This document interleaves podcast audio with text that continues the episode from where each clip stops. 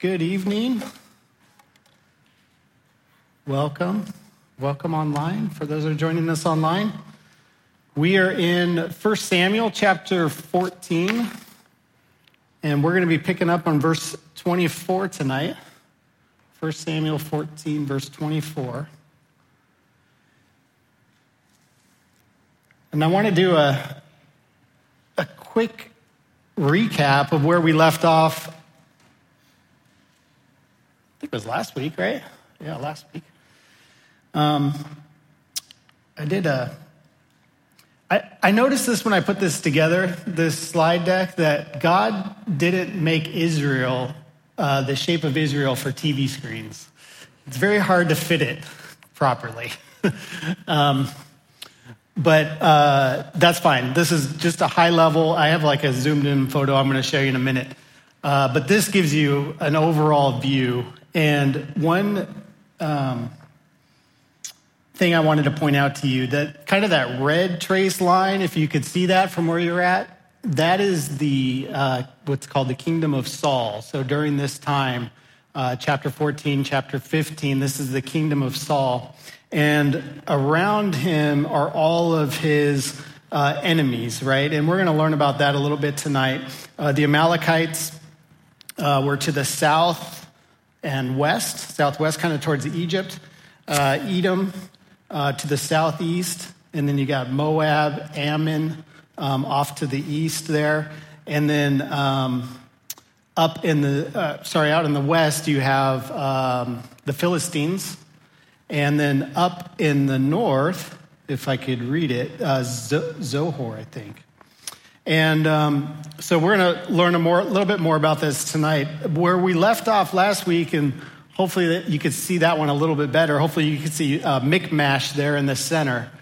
And this is where the battle uh, took place that uh, we started out in chapter 14. And if you guys remember, it was really a battle won by the Lord. I mean, there was a, a, couple of guys that took a step of faith, but besides that, nobody else really did much.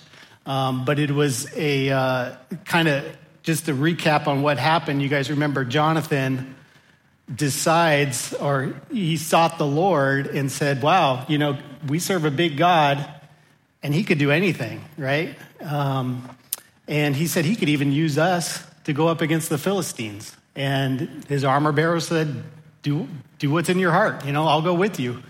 And the two of them went up against the Philistines. The Philistines were encamped in Michmash there. Um, Saul's army was just to the south of them uh, in Gibeah of, uh, um, of Benjamin. And the, you remember the Israelites were just to the north, hiding in the hills. There were some Israelites hiding in the hills of Ephraim, and the Hebrews were flipping sides, right? At this time, they were probably hanging out with the Philistines because they looked like they were on the winning side. And so you had these different forces, one to the north, one to the south, and two guys set out to go up against the Philistine army uh, by themselves. And um, they started having a great victory, just the two of them, climbing up a canyon wall. Um, we see in a short amount of time, they killed like over 20 guys. And uh, this started unrest. And at the same time, God brings an earthquake to the camp of the Philistines. And it, the Bible says that they started in confusion. They, they probably think all the Israelites are attacking them while this earthquake is going on because they hear what's going on with Jonathan, right? And so, in the confusion, they start turning on each other, killing each other. Probably the Hebrews decided to change, you know, change uh, sides at that point, and they started chasing the Philistines. Uh, the army from the north, the Israelites that were hiding in the in the caves, they came down and started chasing the Philistines. And then Saul uh, decides uh, to give pursuit as well. And we see at the end of um, verse 23, where we left off last week. Uh, so the Lord saved Israel that day, and the battle shifted to Beth Aven. And that's just a little bit to the west, so we can see the Philistines are now retreating back to their home country uh, out west near the, near the sea. Um, so let's pick up verse 24. And the men of Israel were distressed that day. Wow. How could that be right after what the Lord is doing? And it's the Bible tells us for Saul had placed the people under oath, saying, Cursed is the man who eats any food until evening, before I have taken vengeance on my enemies. So none of the people tasted food. And this is just a foolish oath. These guys are in the middle of a battle. They're about to really, they could have destroyed the Philistine army at this point. But Saul, what I believe, and as we're going through this, I think is what the Lord is telling us, is Saul wanted the attention to be on him, right? And Jonathan, um, maybe he was jealous about what happened, about you know, all of a sudden there's this victory. He was sitting under a pomegranate tree just hanging out, and he didn't have anything to do with it.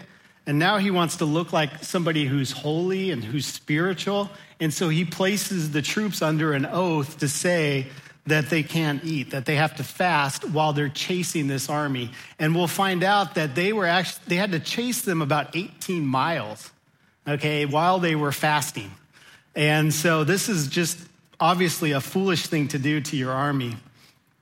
Um, but this is what happened. And of course, we see right away that the army was distressed because of it. Uh, verse 25 Now all the people of the land came to the forest, and there was honey on the ground.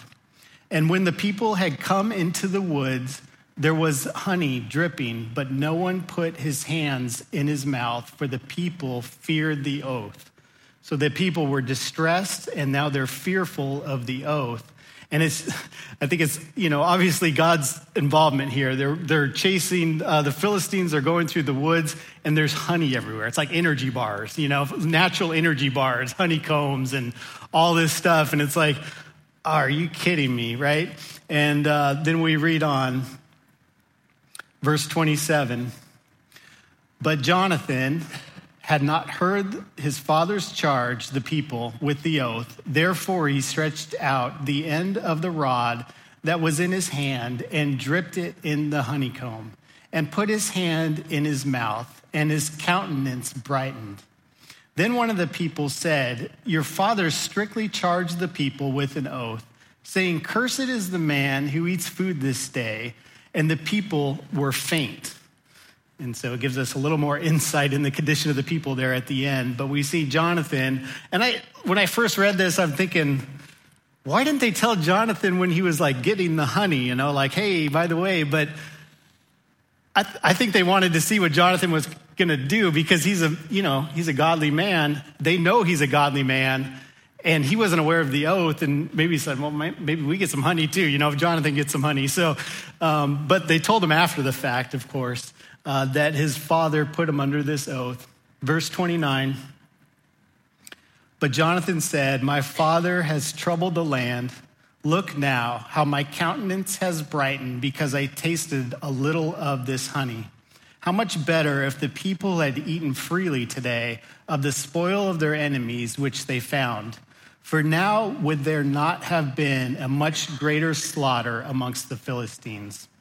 Verse 31 now they had driven back the Philistines that day from Michmash to Aijalon. And that's that gap. It's about 18 mile gap uh, that they drove them.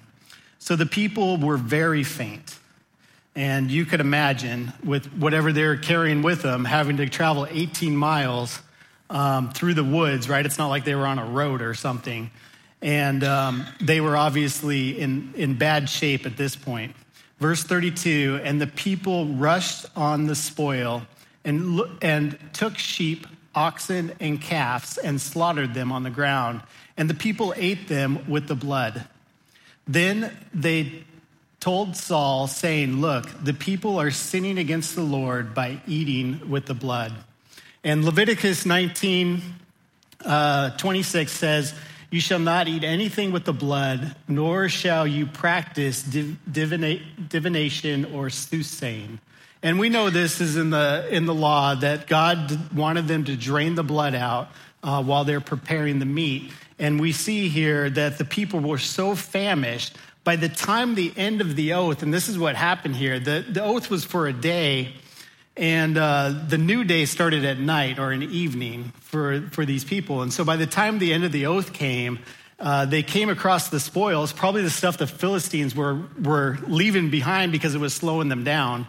And so they came across the spoils and they were so hungry and so faint that they uh, just started consuming the food with the blood.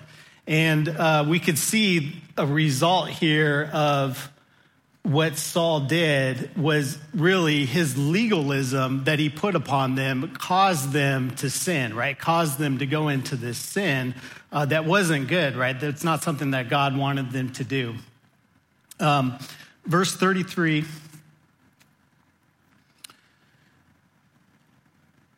Then they told Saul, saying, Look, the people are sinning against the Lord by eating with the blood. So he said, You have dealt treacherously. Roll a large stone to me this day. Then Saul said, Disperse yourself among the people and say to them, Bring me here every man's ox and every man's sheep. Slaughter them here and eat, and do not sin against the Lord by eating with the blood. So every one of the people brought his ox with him that night and slaughtered it there. Then Saul built an altar to the Lord. This was the first altar that he built to the Lord.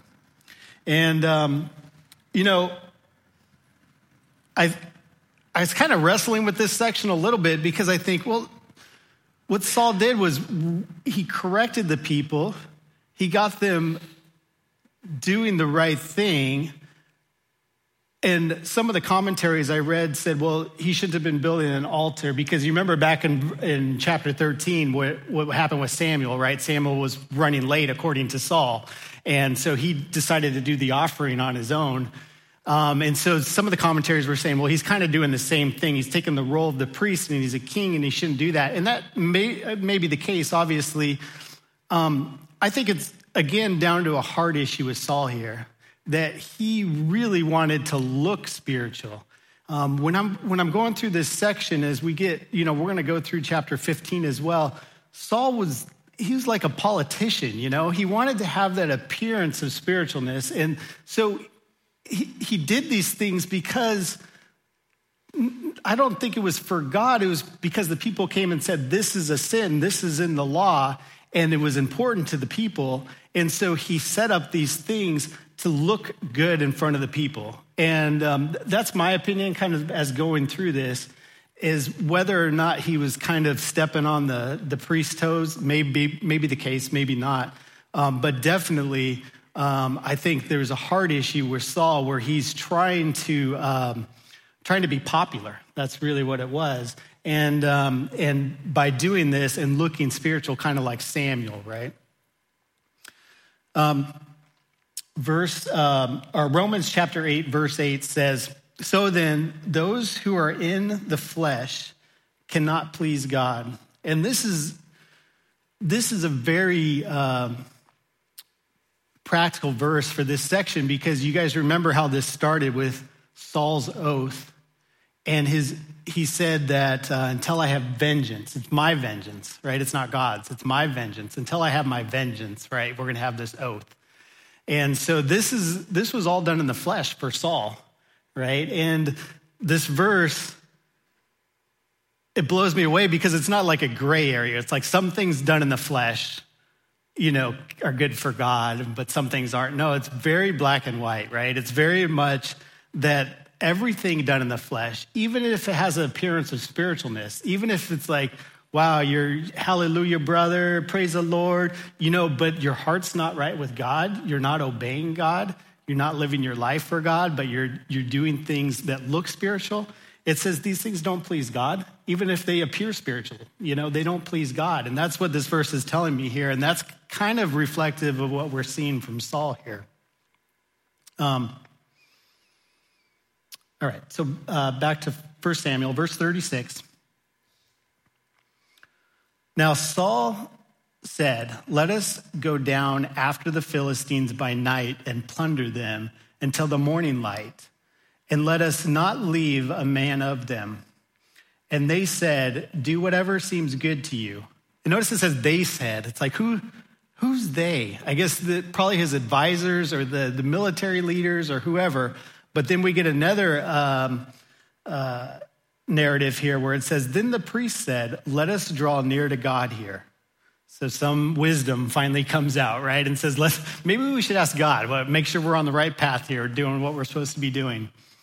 Verse 37 So Saul asked counsel of God, Shall I go down after the Philistines? Will you deliver them into the hand of Israel? But he did not answer him that day. And Saul said, Come over here, all you chiefs of the people, and know and see what this sin was today. So, um, kind of back there on verse, you know, where it says, Saul sought God, but God didn't answer him that day. Um, Psalm 66, 18 says, If I had cherished iniquity in my heart, the Lord would not have listened. And I think this is the reason why Saul didn't get an answer from the Lord is that he wasn't following the Lord, right? And, um, you know, he wanted an answer to stay or go, and God was just quiet. He wasn't speaking to Saul at that point, right? Um, we'll see at the beginning of chapter 15, he actually does give a message to Saul, but at this point, he has nothing to say to Saul because of the situation he's put the people in. Um, and so now Saul's out on his own again. And so, you know, this isn't from the Lord, but we see this uh, verse 38, and Saul said, Come over here, all the chiefs of the people, and know and see what this sin was today. For as the Lord lives, who saves Israel through it, or saves Israel, though it may be Jonathan my son, he shall surely die. So Saul makes another oath. but not a man among all the people answered him. And what a foolish thing. And I think the root of this is, is that Saul's jealous of Jonathan. You know, he sees him as a threat, to a political threat to his kingship. Um, because of what happened, that the, you know, through Jonathan, God used Jonathan. Ultimately, God did the work, but he used Jonathan to, you know, uh, destroy the Philistines and get them to retreat. And I think Saul is uh, kind of has some bitterness because he just throws Jonathan's name right out there. Like, even if it's Jonathan, you know, we'll just have to do away with him. You know, he's my son, but oh well. Um, and uh, it's just a kind of a sad, um, sad thing to see from Saul here. Uh, and of course, the people didn't say anything. And you remember the issue with the honey, right? And so this is what we're going to get to. Uh, then he said, uh, verse 40, then he said to all Israel, You be on one side, and my son Jonathan and I will be on the other side. So he separated the people from him and Jonathan, and the people said to Saul, Do whatever seems good to you. Verse 41, therefore Saul said to the Lord God of Israel, Give a perfect lot. So they're gonna, they're gonna roll the dice and see who, uh, who it ends up on. So Saul and Jonathan were taken, but the people escaped. I don't, I read this and I think, what happened if the people were picked? Like, what do you do then? You know, it's like 10,000 people. What are we going to do with that? But anyway, so it landed on Saul and Jonathan. Verse 42 And Saul said, Cast lots between my son Jonathan and me. So Jonathan was taken. Then Saul said to Jonathan, Tell me what you have done. And Jonathan told him and said, I only tasted a little honey with the end of the rod that was in my hand. So now I must die. And, um, I don't, you know, I read this a couple of ways. I mean, in a way, it comes across a little bit sarcastic. It's like, are you serious? I must die now because I had a little honey. Um, but, you know, looking at Jonathan's life, I don't think he was afraid of dying because the way he went up against the Philistines, and he thought, well, if, in my mind, what Jonathan's saying here is, well, look, if that's what it needs to happen, that's fine. You know, I'll have to die and, it, you know, put his hands in the Lord, which is, which is what he's done. And I think he was okay with that. Um, verse 44 Saul answered, God do so and more also, for you shall surely die, Jonathan. Can you believe that? I mean, when I read that, I'm thinking, your, your son how could you say that about your son? And it's, it's almost the outcome he wanted, right? Was to get rid of his son. Um, it, it, just blows me away. Uh, verse 40, 45 And thankfully, some, some sense was brought in here. And, and of course, Saul loves listening to the people. Uh, but the people said to Saul, Shall Jonathan die who has accomplished this great deliverance in Israel? Certainly not. As the Lord lives, not one hair on his head shall fall to the ground, for he has worked with God this day. So the people rescued Jonathan, and he did not die. Then Saul returned from pursuing the Philistines, and the Philistines went to their own place. So they retreated to Philist, Philist, Philistia. And, um, and, and that's the end of the battle. Jonathan didn't die. And we're going to go into um, this last section at the end of chapter 14 um, there's, we had like a, a zoomed in ver, uh, version of this event. And now we're going to kind of zoom out and look at about a 10 year gap from what we just read to where we get at chapter 15, verse 1. And so this gets us a little bit of a summary and a genealogy of Saul. Uh, so, verse 47 So Saul established his sovereignty over Israel and fought against all of his enemies on every side. And if you guys remember that map I showed at the beginning, and you could just look at all the, all the different enemies that were all around him. Oh, thank you. Uh, all the enemies on every side against Moab, against the people of Ammon, against Edom, against the kings of Zobah, and against the Philistines. Wherever he turned, he harassed them. And he gathered an army and attacked the Amalekites. And that's what we're going to read about in chapter 15. And delivered Israel from the hands of those who plundered them. Um, and we'll read the, geneal- or the genealogy here in a minute. But what amazes me, we don't hear in this section, and obviously we don't get a lot, but we don't hear about Samuel talking to Saul. We don't hear about God talking to Saul. But yet we have this um, view of Saul that he his sovereignty over Israel and that he had victory, that he was probably seen as a very successful leader during this time. 10 years that um, God probably wasn't talking to him at all. There was, you know, God gave him direction before in chapter 14 and um, then was silent. And for 10 years, and from the world's perspective, you got to think people were thinking, man, this guy's, he's a good guy. He's a good king. He looks like a king. You remember he said he was very handsome, he's very tall. Um, he's having great victory against his enemies. And um, it, w- it would appear from the world's perspective that he was doing something right. You know, he was very successful during this time. That's the way I read it, um, which, you know, is, is interesting because it's not all about what's, you know, how people appear from the outside, you know, um, because we don't see anything spiritual here at all from Saul. And we'll see uh, in chapter 15 kind of things progress for him. Uh, verse 49 the sons of Saul were Jonathan. Sorry, I struggle with some of these names, so we're just going to go through them. Jeshua and Malchishua. And the names of his two daughters were these. The name of the firstborn was Merab, and the name of the younger, Michal. The name of Saul's wife was Ahinoam, and daughter, uh, the daughter of Ahimaaz. And the name of the commander of his army was Abner, the son of Ner. Saul's uncle, Kish, was the, was the father of Saul, and Ner, the father of Abner, was the son of Abiel. Verse 52 now there was a fierce war with the Philistines all the days of Saul. And when Saul saw any strong man or any valiant man, he took him for himself. And um, if you guys remember, I think the last time I taught in 1 Samuel was in chapter 8.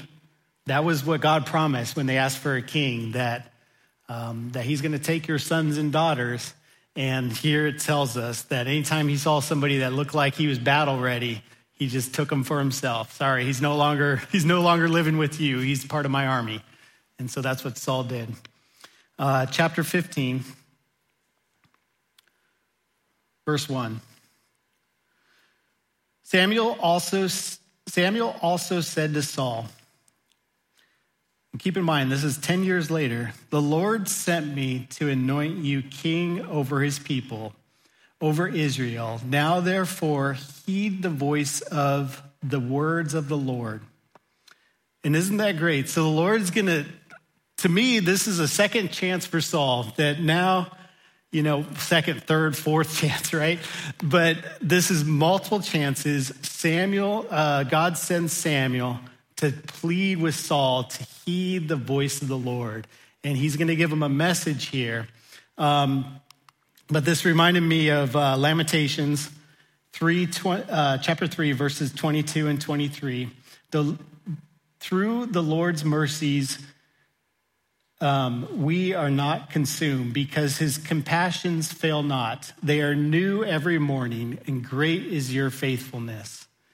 And um, that just blows me away. I mean, how much Saul kept messing up, kept messing up, kept messing up, and yet Samuel is sent by God again to say, "Let's let's give this a go again. Maybe you'll listen. You know, you'll listen to the Lord and what He has to say." And uh, good advice for us, right? Heed the heed the voice of the words of the Lord. Uh, verse two. Thus says the Lord of hosts, I will punish Amalek for what he did to Israel how he ambushed him on the way when he came up from Egypt. Now go and attack Amalek and utterly destroy all that they have, and do not spare them. And just in case you need clarity, but kill both man and woman, infant and nursing child, ox and sheep, camel and donkey, every living thing. Utterly destroy them. Verse 4 So Saul gathered the people together and numbered them in Telaim 200,000 foot soldiers and 10,000 men of Judah. And Saul came uh, to a city of Amalek and lay in wait in the valley. And so, a couple of things I want to point out here is that, um, first of all, this section could be troubling for some people. Because you're like, what do the infants do? And the nursing children you know aren't don't they seem they seem innocent right? So why would god say to utterly destroy all of them? Um, and i think simply put that we we don't know you know? I mean I, i'm going to make some assessments. I'm going to tell you about the amalekites and what they did um, and and why this happened, but really we don't know all of God's ways, right? And sometimes God does things that we look at and we see and we go, man, I don't I don't totally understand, but this is part of our faith, right? That God is just, right? He is holy. Um, when we sin, when the Amalekites sinned, when the children of Israel sin, when any of us sin, the just thing is God's wrath. That's what we deserve. That's the wages of sin is death. And so that's what we deserve. And so anything besides that is the mercy of God, right? Any of this time that the Amalekites were given to repent is from God, right? The mercy, mercy of God. Um, we're going to turn to Deuteronomy together. I just want to point out kind of where this comes from or a little bit of history here uh, Deuteronomy 25, verses 17 through 19.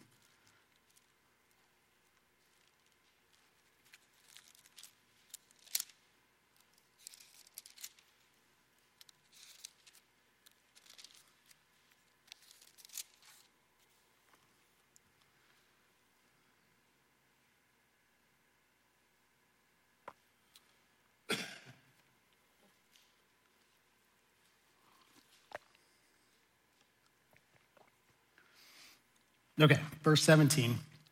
Remember what Amalek did to you on the way as you were coming out of Egypt. And this is the children of Israel as they're wandering in the wilderness, right on the way. How he met you on the way and attacked your rear ranks, all the stragglers at your rear. When you were tired and weary, he did not fear God. Therefore, it shall be when the Lord your God has given you rest from your enemies all around in the land which the Lord your, your God is giving you to possess as an inheritance, that you will blot out the remembrance of, of Amalek from under heaven.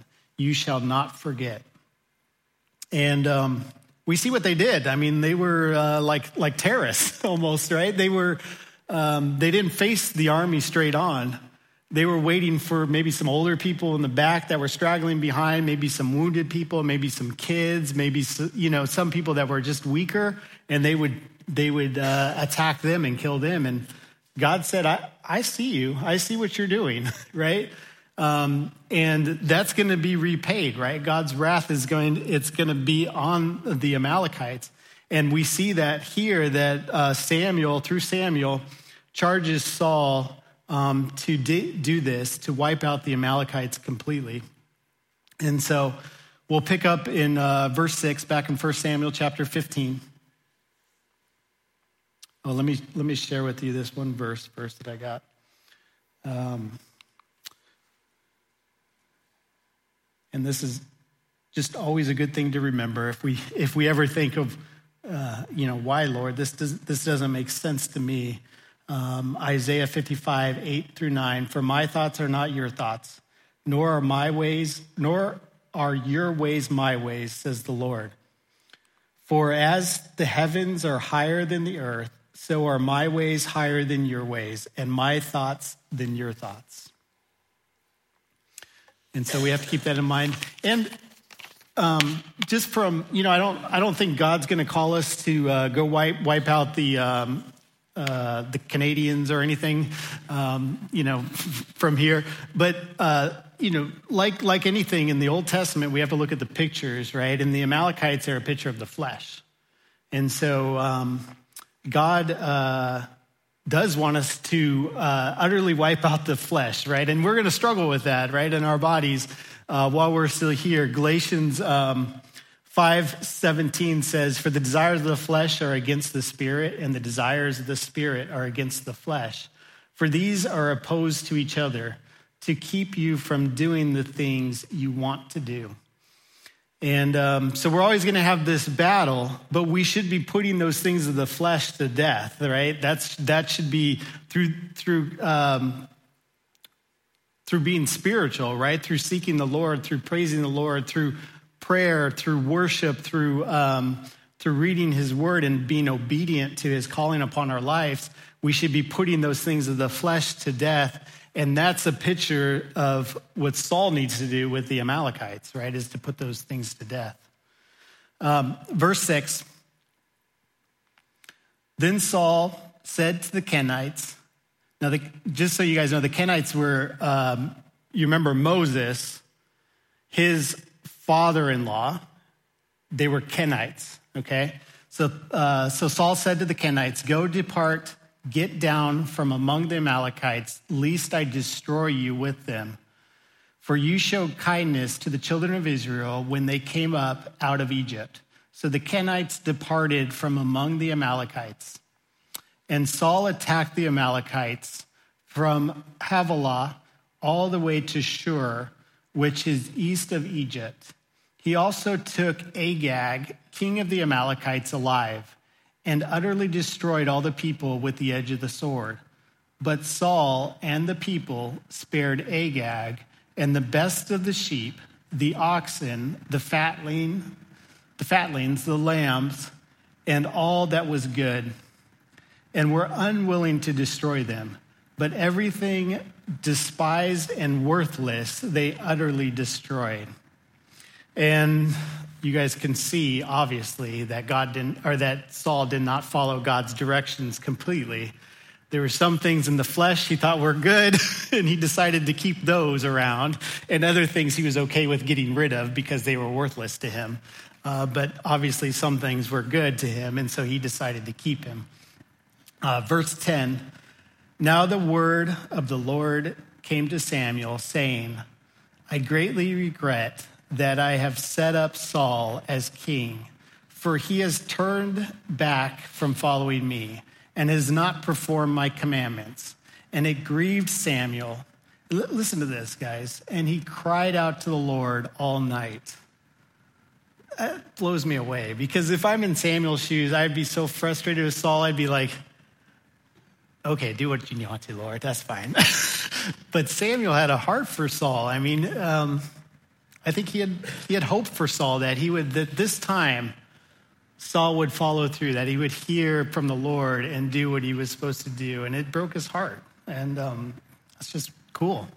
Uh, verse 12 So when Samuel rose early in the morning to meet Saul, it was told Samuel, saying, Saul went to Carmel, and indeed he set up a monument, listen to this, for himself. Look at that great monument I made to myself. And he has gone on around, passed by, and gone down to Gilgal. It almost sounds like he's, a, he's avoiding Samuel a little bit here, but I don't know. but he builds a monument to himself, which is, you know, that's salty for you, right? Um, verse uh, 13. Then, then Samuel went to Saul, and Saul said to him, Blessed are you, look what Saul says, Blessed are you of the Lord. I have performed the commandment of the Lord. So he's bragging about his, uh, that he followed through and obeyed the Lord. And um, of course, we know he didn't do that. Um, it, it reminds me of, you know, this story reminds me so much of the Pharisees because, you know, outwardly, Saul, I'm sure, was telling everybody, well, Samuel told me to do this, and I did it, and look what great victory I have. He probably didn't give him all the details, you know. Well, yeah, we went in and destroyed the Amalekites, and, um, and, and, look how holy I am. I'm even going to build a monument to myself, you know, that's how great I am. Um, so, in a way, that reminds me of the, the Pharisees and the life they, they lived. Um, not all the Pharisees, but the ones that Jesus criticized, right? Uh, verse 14, but Samuel said, I love this. What then is that bleating of the sheep in my ears and the lowing of oxen which I hear? And so, some people think that Samuel was blind, and that's why he was saying this. Like, hey, I hear sheep and oxen. You know, what's what is that then, Saul? What's going on? But I don't know if he was just like being smart or if he was actually blind. But um, it's kind of kind of funny. So Verse 15, and of course, Saul comes up with an excuse. And Saul said, They have brought, of course, is he blaming himself here? Nope. They have brought them from the Amalekites, for the people spared the best of the sheep and the oxen to sacrifice to the Lord your God. And uh, look what he says your God. It's no longer my God, right? The Lord your God. And the rest we have utterly destroyed. Then Samuel said to Saul, Be quiet. That's, that's like Bible for shut your mouth, right? And um, Saul had, or Samuel had some clout. Um, and I will tell you what the Lord said to me last night. And he said to him, Speak on. So Samuel said, When you were little in your own eyes, were you not head of the tribes of Israel? And did not the Lord anoint you king over Israel? Now the Lord has sent you on a mission and said, Go and utterly destroy the sinners, the Amalekites, and fight against them until you are until they are consumed. Why then did you not obey the voice of the Lord? Why did you swoop down on the spoil and do evil in the sight of the Lord? And I think um, Saul made God appear to be a pillager, you know? That God needed the, the spoils, you know, that God needed, this is a mission from God, and he needed the spoils from the, from the battle, you know? And he made him, out, really, he made him out to be a pillager, and that's not what God commanded him to do at all. Uh, verse 20, and Saul said to Samuel, But I've, I have obeyed the voice of the Lord and gone on the mission on which the Lord sent me. And he's talking out of both sides of his mouth. I obeyed the voice of the Lord, and then what he says, and brought back Agag, king of the Amalekites. Well, he's alive still. You didn't, you didn't obey the voice of the Lord, obviously, right? I have utterly destroyed the Amalekites. Doesn't he sound like a politician, this guy? Like he's uh, twisting this talk. No, I did it. I did it. And I brought back Agag, you know? Um, Crazy. But the, but the people took, uh, the people, of course, right? He blames the people. But the people took of the plunder, sheep and oxen, the best of the things which should have been utterly destroyed, sacrificed to the Lord your God in Gilgal. And verse 22, and I have this verse circled in my Bible because I just, I love it so much. One of my favorite verses. So Samuel said, has the Lord as great a delight in burnt offerings and sacrifices as in obeying the voice of the Lord? Behold, to obey is better than sacrifice. And that's, you know, Saul, the sacrifice to him, to me, was just an image, was to just look good in front of the people, right? And it's like, well, I don't want to obey the Lord I just rather give this sacrifice. That's easier for me. And that, that was Saul's thing, right? And Samuel's saying, no, oh, to obey is better than sacrifice. And um, let's, let's read, read on. And then I want to do a com- little bit of a comparison with David and his life uh, compared to what we see from Saul here. So, verse 23 For rebellion is as the sin of witchcraft, and stubbornness is as iniquity and idol- as sorry is as iniquity and idolatry. Because you have rejected the word of the Lord, he also has rejected you from being king. Then Saul said to Samuel, Listen to this I have sinned, for I have transgressed the commandments of the Lord and your words. He should have just stopped there. It was perfect. Like he was repenting. Can you believe it? Saul repenting. Oh, comma, because I feared the people and obeyed their voice. Now we get to the real reason why. Verse 25. Now, therefore, please pardon my sin and return with me, right? Because he wants to look good next to Samuel, that I may worship the Lord of course, right? Um, if we can, let's turn to Psalms 51. I just want to compare, now that we see kind of Saul's heart and how he approached the Lord, I want to compare what David did after he was confronted by another prophet, right? He was confronted by Nathan after he sinned with Bathsheba. And he wrote this psalm, and we could just see the kind of the contrast. And the Bible says that David was a man after God's own heart. And that's what it gets down to, right? Is Saul didn't have the heart for the Lord at all. Um, so I'm going to read just verses 1 through 17, Psalm 51, uh, written by David. Have mercy upon me, O God, according to your loving kindness, according to the multitude of your tender mercies. Blot out my transgressions. Wash me thoroughly from my iniquity and cleanse me from my sin. For I have acknowledged my transgressions, and my sin is always before me. Against you, you only, have I sinned, and done this evil in your sight, that you may be found just when you speak, and blameless when you judge. Behold, I was brought forth in iniquity, and in sin my mother conceived me. Behold, you desire truth in the inward parts and in the hidden parts you will make me to know wisdom. Purge me with hyssop, and I shall be clean. Wash me, and I shall be whiter than snow. Make me hear joy and gladness, that the bones you have broken may rejoice. Hide your face from my sins and blot out all my iniquities. Create in me a clean heart, O God, and renew a steadfast spirit within me. Do not cast me away from your presence, and do not take your Holy Spirit from me. Restore to me the joy of your salvation, and uphold me by your generous spirit. Then I will teach transgressors your ways, and sinners shall be converted to you.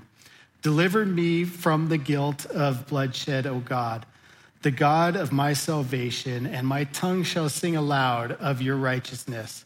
O Lord, open my lips and my mouth shall show forth your praise.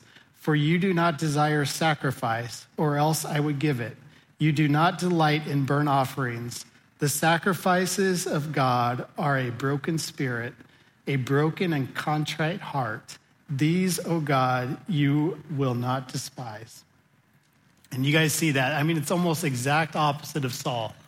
He knew God didn't, it wasn't about the sacrifice, it was about the heart. That it was a true repentance from David that you saw there. He didn't say because, but, uh, but, you know, the people, I didn't have a choice. You know, he just said, I sinned. I committed this sin, Lord. Please forgive me. And you see the just the total opposite from Saul here. Um, verse, uh, where we leave off? Verse 25. Now, therefore, please pardon my sin and return with me, that I may worship the Lord. But Samuel said to Saul, I will not return with you, for you have rejected the word of the Lord, and the Lord has rejected you from being king over Israel. So Saul, of course, de- completes his departure from God here, right? And Samuel and the, the kingdom is going to be pulled from him. Verse 27. And as Samuel turned around to go away, Saul seized the edge of his robe and it tore. So Samuel said to him, The Lord has torn the kingdom of Israel from you today and has given it to a neighbor of yours who is better than you. And also, the strength of Israel will not lie nor relent, for he is not a man that he should relent. Verse 30 Then he said, I have sinned.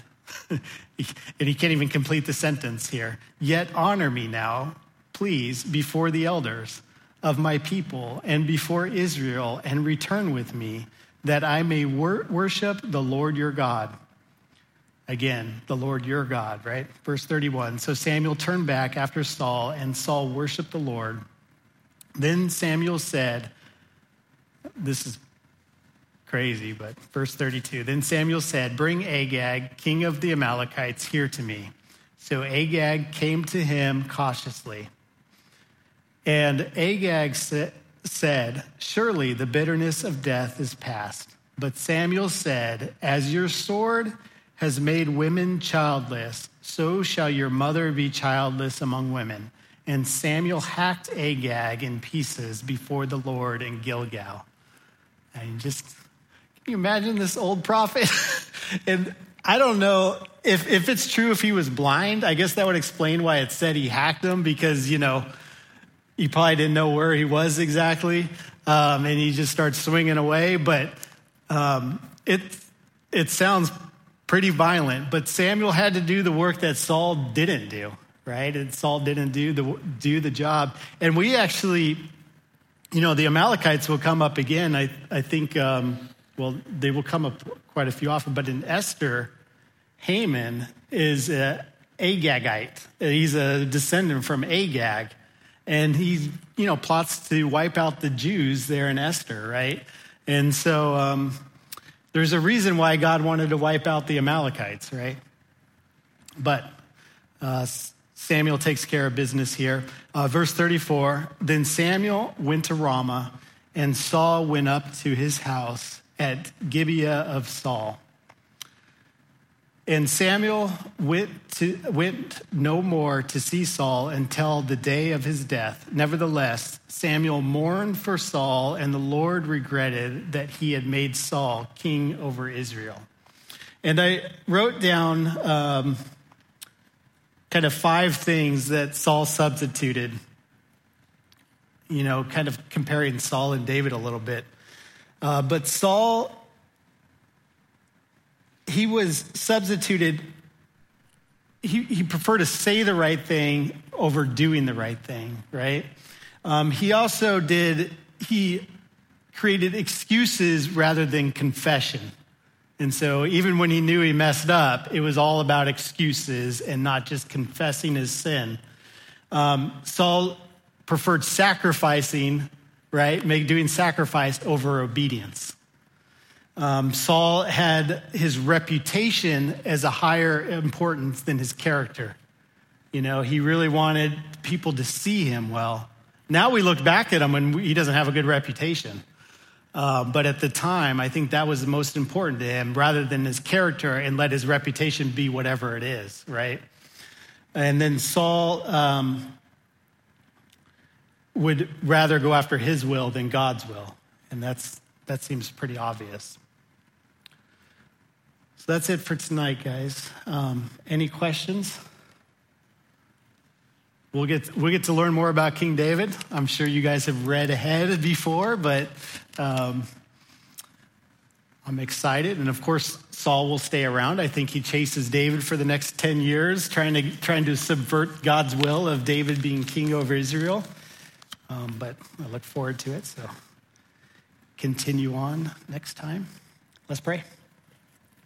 Dear Heavenly Father, Lord, um, Thank you for the message tonight, Lord. Thank you for uh, just teaching us and showing us through your word, Lord, that uh, we need to be careful about just appearing holy, Lord, and just um, saying the right things, but not meaning them, not being in the spirit, Lord. Just, just uh, being Christianese more, and um, Lord, that that these things matter to you. That our heart towards towards others, our heart towards you um, they, they matter greatly, Lord. So I pray that if, uh, if anyone here struggles with that, Lord, that we would, we would re- truly repent and seek you first, Lord, and not, not be like Saul, not be like the Pharisees, but be like David, where when we fall down, Lord, that we truly just get before our knees and, and, and ask for repentance, Lord, and, and not make excuses like Saul, Lord.